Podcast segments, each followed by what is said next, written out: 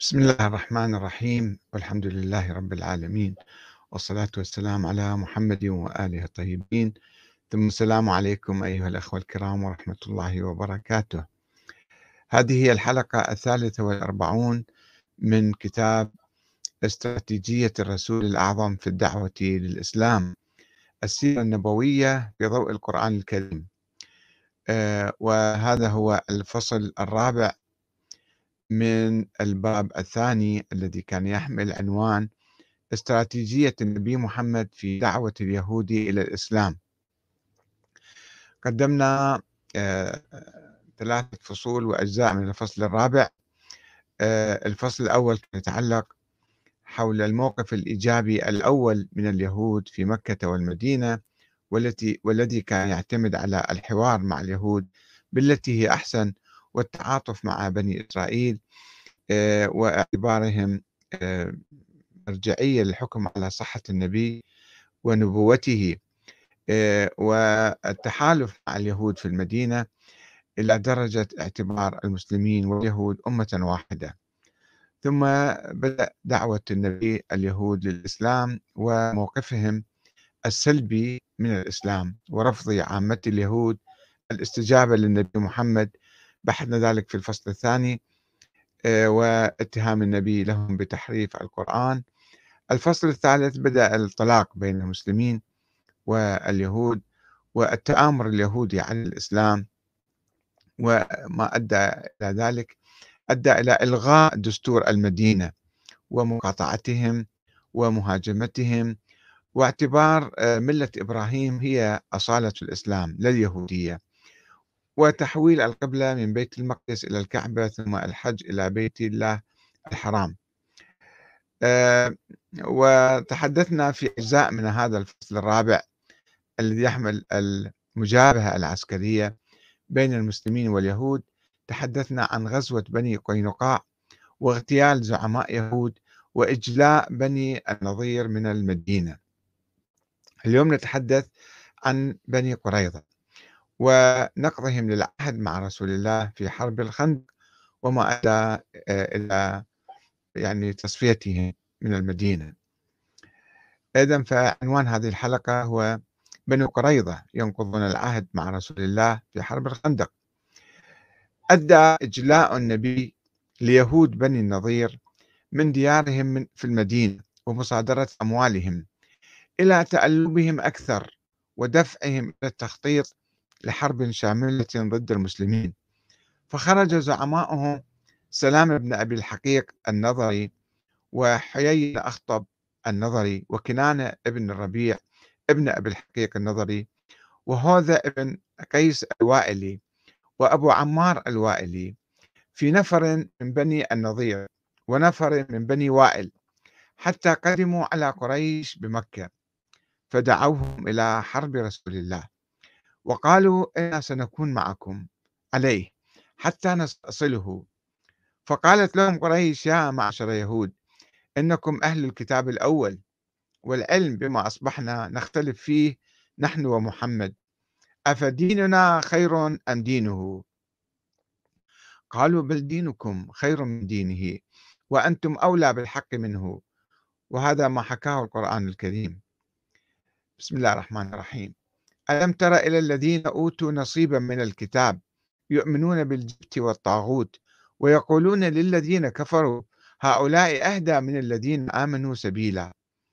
أولئك الذين لعنهم الله ومن يلعن الله فلن تجد له نصيرا. أم لهم نصيب من الملك فإذا لا يؤتون الناس نقيرا. أم يحسدون الناس على ما آتاهم الله من فضله؟ فقد آتينا آل إبراهيم الكتاب والحكمة وآتيناهم ملكا عظيما. النساء من 51 إلى 54 فلما قالوا ذلك لقريش سرهم ما قالوا ونشطوا لما دعوهم إليه من حرب رسول الله فأجمعوا لذلك وأعدوا وأعدوا له عدة. ثم خرج أولئك النفر من يهود حتى جاءوا غطفان قبيلة عربية. غطفان من قيس عيلان فدعوهم إلى حرب رسول الله وأخبروهم أنهم أنهم سيكونون معهم عليه وأن قريش تابعوهم على ذلك وأجمعوا فيه فأجابوهم.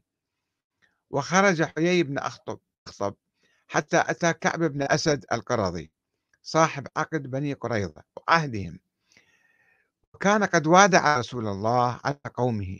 وعاهده على ذلك وعاقده. فقال ويحك يا كعب جئتك بعز الدهر وببحر ضامن جئتك بقريش على قادتها وسادتها حتى أنزلتهم بمج بمجتمع الأسيال من روما منطقة وبغطفان على قادتها وسادتها حتى أنزلتهم أنزلتهم بذنب نقمي إلى جانب أحد يعني جابهم كل بالمدينة هؤلاء حوالي المدينة. قد عاهدوني وعاقدوني أن لا يبرحوا حتى يستأصلوا محمدا ومن معه. قال كعب بن أسد جئتني والله بذل الدهر بجهام قد هراق ماؤه يرعد ويبرق ليس فيه شيء ويحك دعني ومحمدا وما أنا عليه. فلم أر من محمد إلا صدقا ووفاء. فلم يزل حيي بكعب يفتله حتى نقض كعب بن أسد عهده وبرئ مما كان عليه فيما بينه وبين رسول الله. غزوة بني قريظة. ثم حدثت كما تعرفون حرب الخندق وهزمت الأحزاب في آه، تلك الحرب. بعد هزيمة الأحزاب كان على بني قريظة أن أن يدفعوا ثمن غدرهم ونقضهم للعهد الذي بينهم وبين المسلمين وكان ثمن غدرهم غاليا جدا حيث يتحدث المؤرخون ومنهم الطبري وابن إسحاق والزهري. المجيء جبرائيل لرسول الله ظاهرا معتدرا بعمامة من استبرق. على بغلة عليها رحاله. عليها قطيفة من ديباج هكذا يقولون في الرواية. فقال أقد أقد وضعت السلاح يا رسول الله؟ قال نعم. قال جبرائيل ما وضعت الملائكة السلاح وما رجعت الآن وما رجعت الآن إلا من طلب القوم. أنا كنت أركض وراهم يعني. إن الله يأمرك يا محمد بالسير إلى بني قريظة وأنا عامد إلى بني قريظة أنا راح أروح قدامك. فأمر رسول الله مناديا فأذن في الناس إن من كان سامعا مطيعا فلا يصلين العصر إلا في بني قريظة.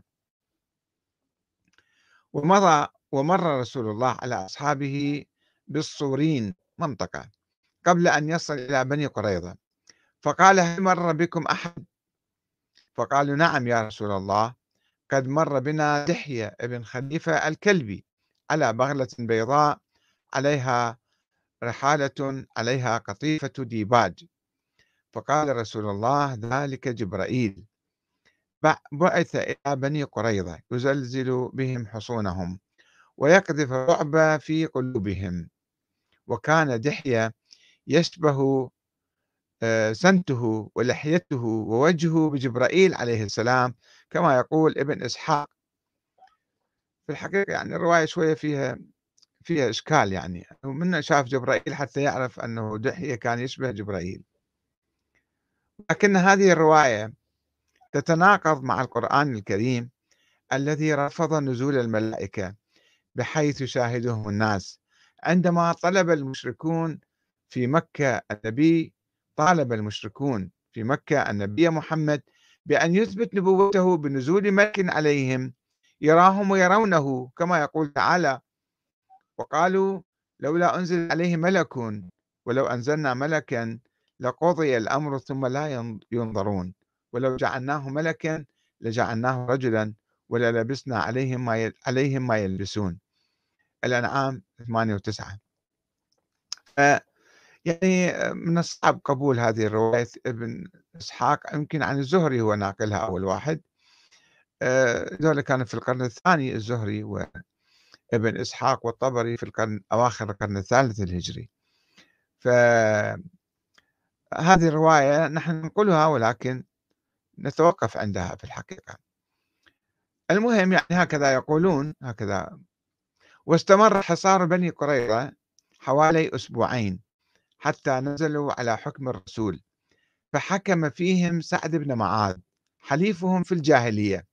سعد بن معاذ أحد قادة الأنصار آه، في المدينة وكان حليف لهؤلاء فهم قبلوا بحكم هذا عليهم. فحكم فيهم بقتل الرجال وسبي النساء والذرية. وقيل أن رسول الله أمر أن يشق لبني قريظة في الأرض أخاديد ثم جلس فجاء علي والزبير يضربان أعناقهم بين يديه. ويبدو أن هذا الجزاء القاسي كان حسب قانون اليهود في التوراة. ولو أنهم نجحوا في الحرب لفعلوا, لفعلوا بالمسلمين مثله. فقد جاء في سفر التثنية الإصحاح العشرون ما يلي. حين تقرب من مدينة لكي تحاربها استدعها إلى الصلح. فإن أجابتك إلى الصلح وفتحت لك فكل الشعب الموجود فيها يكون لك للتسخير ويستعبد لك. يعني كل مسؤولون عبيد إذا وافقوا بالصلح. وإن لم تسالمك ظلت تحارب يعني. بل عملت معك حربا فحاصرها. وإذا دفعها الرب إلهك إلى يدك فاضرب جميع ذكورها بحد السيف. وأما النساء والأطفال والبهائم وكل ما في المدينة كل غنيمتها فتغتنمها لنفسك وتأكل غنيمة أعدائك التي أعطاك الرب إلهك. هكذا تفعل بجميع المدن البعيدة منك جدا التي ليست من مدن هؤلاء الأمم هنا. وأما مدن هؤلاء الشعوب التي يعطيك الرب إلهك نصيبا فلا تستبق منها نسمة ما بل تحرمها تحريما الحثيين والأموريين والكنعانيين والفرزيين والحويين واليبوسيين كما أمرك الرب إلهك لكي لا يعلموكم أن تعملوا حسب جميع أرجاسهم التي عملوا لآلهتهم فتخطئوا إلى الرب إلهك يعني تبيدوهم إبادة كاملة حتى النساء والأطفال. وربما كان السبي أيضا حسب القانون اليهودي الوارد في التوراة سفر التثنية الإصحاح 21 إذا خرجت لمحاربة أعدائك ودفعهم الرب إلهك إلى يدك وسبيت منهم سبيا ورأيت في السبي امرأة جميلة الصورة. والتصقت بها واتخذتها لك زوجة فحين تدخلها إلى بيتك تحلق رأسها وتقلم أظفارها وتنزع ثياب سبها عنها وتقعد في بيتك. وتبكي أباها وأمها شهرا من الزمان ثم بعد ذلك تدخل عليها وتتزوج بها فتكون لك زوجا. وإن لم تسر بها فأطلقها لنفسها لا تبعها بيعا بفضة ولا تسترقها من أجل أنك قد أذللتها. وجاء في سفر التكوين الإصحاح الرابع والثلاثين ما يلي. وكان من عادة دين دينة بنت لينى التي ولدتها ليعقوب أن تخرج لترى بنات الأرض يعني بقية النساء. فرآها شكيم ابن حمور الحوي زعيم تلك الأرض. فأخذها واضطجع معها واغتصبها وصارت حادثة يعني. وحدة خرجت وإجا الزعيم ذاك زعيم تلك الأرض واغتصبها. وتعلقت نفسه بدينة اسمها دينة بنت يعقوب. وأحب الفتاة وظل يحاول استمالة الفتاة بكلامه. وأخيرا قال شكيم لحمور أبيه خذ لي هذه الفتاة زوجة. وسمع يعقوب أنه دن دينة ابنته يعني اغتصبها. وكان بنوه مع قطيعه في حقل. فسكت يعقوب حتى جاءوا. فخرج حمور أبو شكيم إلى يعقوب ليتكلم معه. وجاء بنو يعقوب من الحقل حين سمعوا بذلك فاستاء الرجال وغضبوا جدا لأنه قد ارتكب حماقة مخزية في حق إسرائيل. قبيلة إسرائيل يعني بالاضطجاع مع ابنة يعقوب. ومثل ذلك لا يصنع. فأخذ حمور يتكلم معهم قائلا إن شكيم ابني قد تعلقت نفسه بابنتكم حبها يعني يتزوجها فأرجوكم أعطوه إياها زوجة وصاهرونا تعطوننا بناتكم وتأخذون لكم بناتنا وتسكنون معنا وتكون الأرض بين أيديكم. اسكنوا وتاجروا فيها واستقروا فيها. ثم قال شكيم لأبيها وإخوتها يعقوب يعني وإخوته دعوني أجد حظوة في عيونكم احترموني يعني أقبلوا هالشيء هذا ومهما قلتم لي فإياه أعطي بس بدون مهر أم أجيب لكم أنا يعني. كثروا علي المهر والعطية جدا فأعطيكم كما تقولون لي إنما أعطوني الفتاة زوجة بس هاي البنية فأجاب بنو يعقوب شكيمة وحمورة أباه تكلموا بخداع. حاولوا يعني يخدعوا شوية. لأنه كان قد دنس دين أختهم. فقالوا لهما لا نستطيع أن نفعل هذا الأمر أن نعطي أختنا لرجل أغلف ما مختون يعني لأنه عار علينا. إنما بهذا نوافقكم أن تصيروا مثلنا بخث كل ذكر منكم. من حالكم تعالوا عندئذ نعطيكم بناتنا ونأخذ لنا بناتكم ونسكن معكم ونصير شعبا واحدا.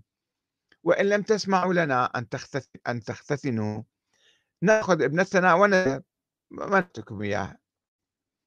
فحسن كلامهم في عيني حمور وفي عيني شكيم ابن حمور. ولم يتأخر الفتى عن أن أفعل الأمر. راح ختن حاله. لأنه سر بابنة يعقوب وكان أنبل جميع بيت أبيه. كان أمير يعني. فذهب حمور وشكيم ابنه إلى باب مدينتهما. وكلما أهل وكلما أهل مدينتهما. قائلين هؤلاء القوم يعني بني إسرائيل مسالمون لنا. فليسكنوا في الأرض ويتاجروا فيها فالأرض واسعة جدا أمامهم. نأخذ لنا بناتهم زوجات ونعطيهم بناتنا إنما بهذا يوافقنا القوم على أن يسكنوا معنا لنصير شعبا واحدا بأن يختن كل ذكر منا كما هم مختونون. أفلا, نص... أفلا تصير أملاكهم وثروتهم وكل ماشيتهم لنا؟ نوافقهم فقط فيسكنون معنا ونندمج مع بعض. فسمع لحمور وشكيم ابنه كل الخارجين من باب مدينته واختتن كل الذكور كل الخارجين من باب مدينته. وحدث في اليوم الثالث حين كانوا مجتمع متوجعين كانوا مختونين ذولا مؤامرة سواء خطة يعني. كانوا مختونين ويتألمون وكانوا متوجعين أن ابن يعقوب شمعون ولاوي أخوي دينا أخذ كل واحد سيفه وذهب إلى المدينة آمنين وقتلا كل ذكر وحمور وشكيم ابنه قتلاهما بحد السيف وأخذ دينة من بيت شكيم وخرجا ودخل بنو يعقوب الآخرون على القتلى ونهبوا المدينة لأنهم دنسوا أختهم وغنمهم وبقرهم وحميرهم وما في المدينة وما في الحقل أخذوا. شماكو بالمدينة؟ أخذوها أيضا. وأخذوا كل ثروتهم وكل أطفالهم وزوجاتهم أسرى ونهبوا كل ما في البيوت. فقال يعقوب لسمعون ولاوي جعلتماني منبوذا إذ أخبثتما رائحتي عند سكان الأرض الكنعانيين والفرزيين. يعني سويتم مؤامرة فخجلتوني وأنا عدد قليل فيجتمعون علي ويضربونني فأفنى أنا وبيتي. راح أنتم حسون يعني آه، تألبون الأعداء علي. فقال أمثل بغي تعامل أختنا؟ أمثل بغي تعامل أختنا؟ يعني شلون هذا اغتصبها وأخذها؟ ويجي ياخذها يتزوجها فإحنا ما نقبل من أجل امرأة يعني ابادوا منطقه كاملة. وحسب ما ينقل اليهود في سفر تثنية الاشتراع عن يهوة قوله إذا أراحك الرب إلهك من جميع أعدائك الذين حواليك في الأرض التي يعطيك الرب إلهك إياها ميراثا لتريثها فامحو ذكر عماليق من تحت السماء لا تنسى أبيدهم تماما أصلا ذكرهم مسحه الفصل 25 الآية 19 وفي الآونة الأخيرة قبل سنة تقريبا سنة سنتين نشر الحاخام إسرائيل هيس مرشد الحرم الجامعي في جامعة بار إيلان في تل أبيب مقالة في مجلة الطلاب وعنونها وصية الاباده الجماعية في التوراة يعني لا يزالون حتى الآن يعتقدون بهذا الكلام.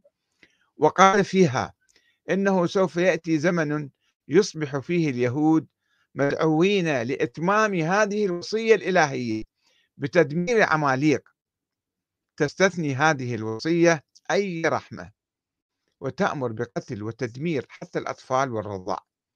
استشهد بأقوال موسى بن ميمون ليؤكد أن عملية قتل غير اليهودي لا تخالف الوصية القائلة لا تقتل. في الوصايا العشر أحد الوصايا لا تقتل يقول هذه لا تقتل اليهود يعني مو تقتل الآخرين فهذه مستثنات من عندها هاي الآن موجودة الآن يعني مو في شيء بالتاريخ الآن نفس الروح ونفس المنهج هكذا يدعون. قال ابن إسحاق ثم إن رسول الله قسم أموال بني قريظة ونساءهم وأبنائهم على المسلمين واصطفى لنفسه من نسائهم ريحانة بنت عمرو وكانت ريحانة عند رسول الله بقت يعني وكانت حتى توفي عنها وهي في ملكه يعني كانت أمة مو كانت زوجة. وقد كان رسول الله عرض عليها أن يتزوجها ويضرب عليه الحجاب. إذا زوجته كان محجبة إذا أمة ما كانت محجبة فهي ما التزمت بالحجاب. فقالت يا رسول الله بل تتركني في ملكك فهو أخف علي وعليك. أنا أنا ما أريد أتحجب. فتركها غير محجبة. فتركها. وقد كانت حين سباها رسول الله قد تعصت بالإسلام. ما قبلت تصير مسلمة أيضا. وأبت إلا اليهودية. ظلت على دينها يعني. فعزلها رسول الله ووجد في نفسه لذلك من أمرها. أنه كيف يعني ما صارت مسلمة؟ فبينما فبين هو مع أصحابه إذ سمع وقع نعلين خلفه فقال إن هذا ثعلب ابن سعية يبشرني بإسلام ريحان يهودي كان قد أسلم هذا من قبل. فجاء فقال يا رسول الله قد أسلمت ريحانة فسره ذلك. هذا مثل ما موجود في آه، السيرة النبوية لابن هشام عن ابن إسحاق.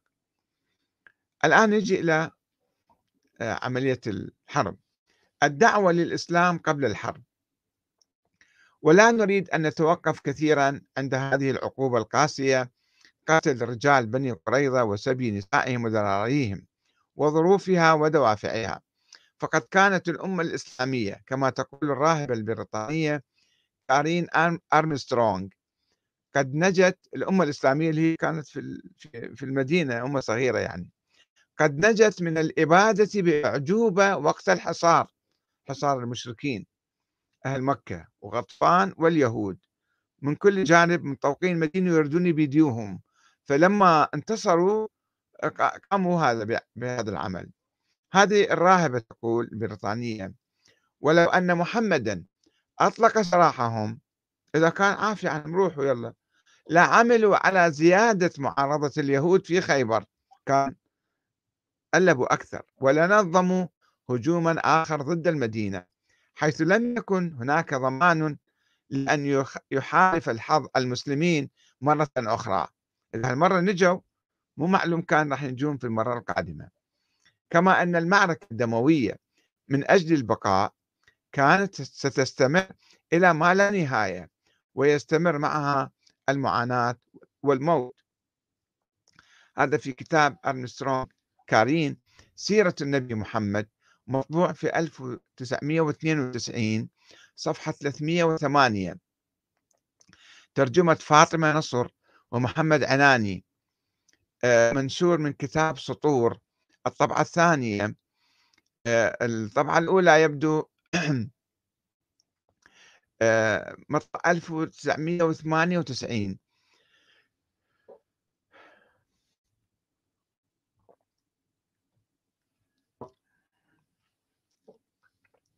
كما تنقل أرمسترونغ عن بعض المفكرين الغربيين مثل ماكسيم رودنسون ومونتجمري وات بأن من الخطأ الحكم على تلك الحادثة بمعايير القرن العشرين.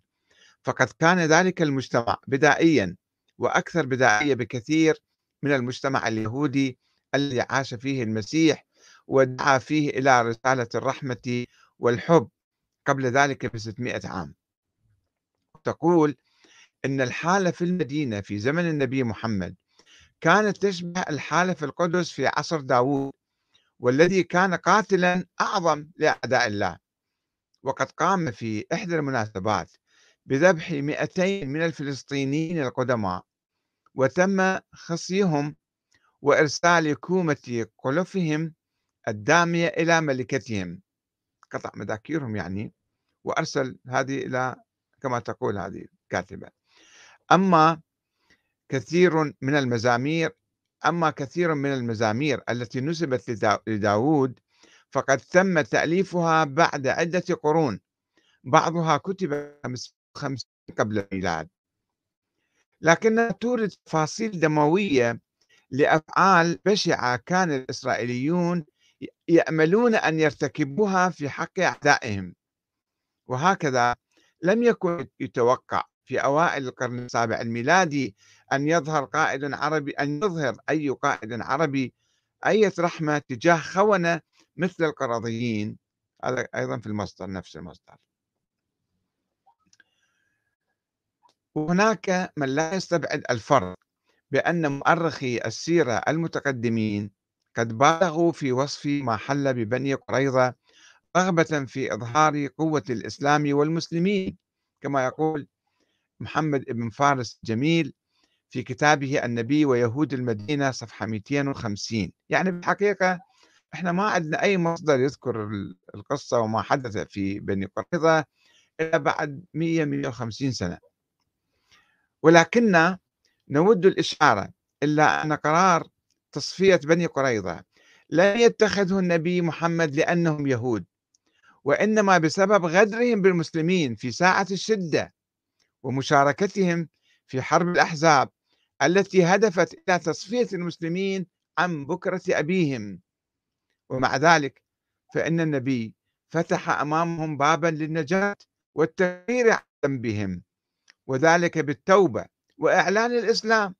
فقد عرض عليهم الإسلام أثناء الحصار بالرغم من معرفته باحتمال استسلامهم له خوفا ونفاقا وبقائهم على دينهم سرا. أن هذا كان ممكن. قال معلش بس أنتم أعلنوا الإسلام أنا سأعفو عنكم. كما يقول الزهري محمد بن مسلم بن الشاب توفى سنة 124 هجرية في القرن الثاني الهجري في كتابه المغازي النبوية صفحة 81 تحقيق الدكتور سهيل زكار نشر دار الفكر دمشق 1981 فالنبي عرض أثناء الحصار وبعد استسلامهم أيضا وقام زعيمهم كعب بن أسد بعد فشل المفاوضات مع النبي. هو نفسه أيضا قام بعرض خيار الإسلام على قومه قال تعالوا أحسن شيء نصير مسلمين حتى آه، ننجو من الحصار هذا. من أجل حفظ دمائهم وأموالهم. وقال لهم والله إنكم لتعلمون أن محمدا نبي الله ومنعنا من الدخول معه إلا الحسد للعرب. ولكنهم رفضوا الدخول في الإسلام والنجاة بأنفسهم. كما ينقل الوقدي مغازي جزء 2 صفحة 501 و 502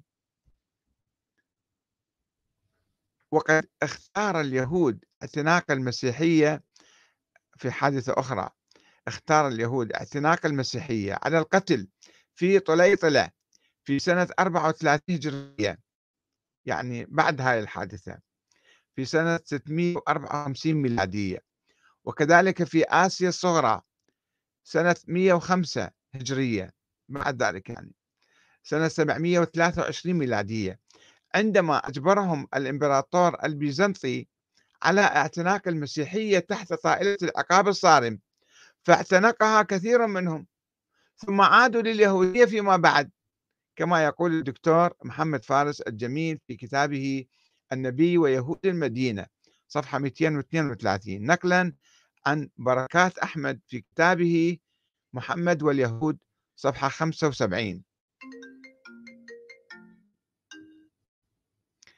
وينقل محمد الجميل عن محرر مادة قريضة في الموسوعة اليهودية.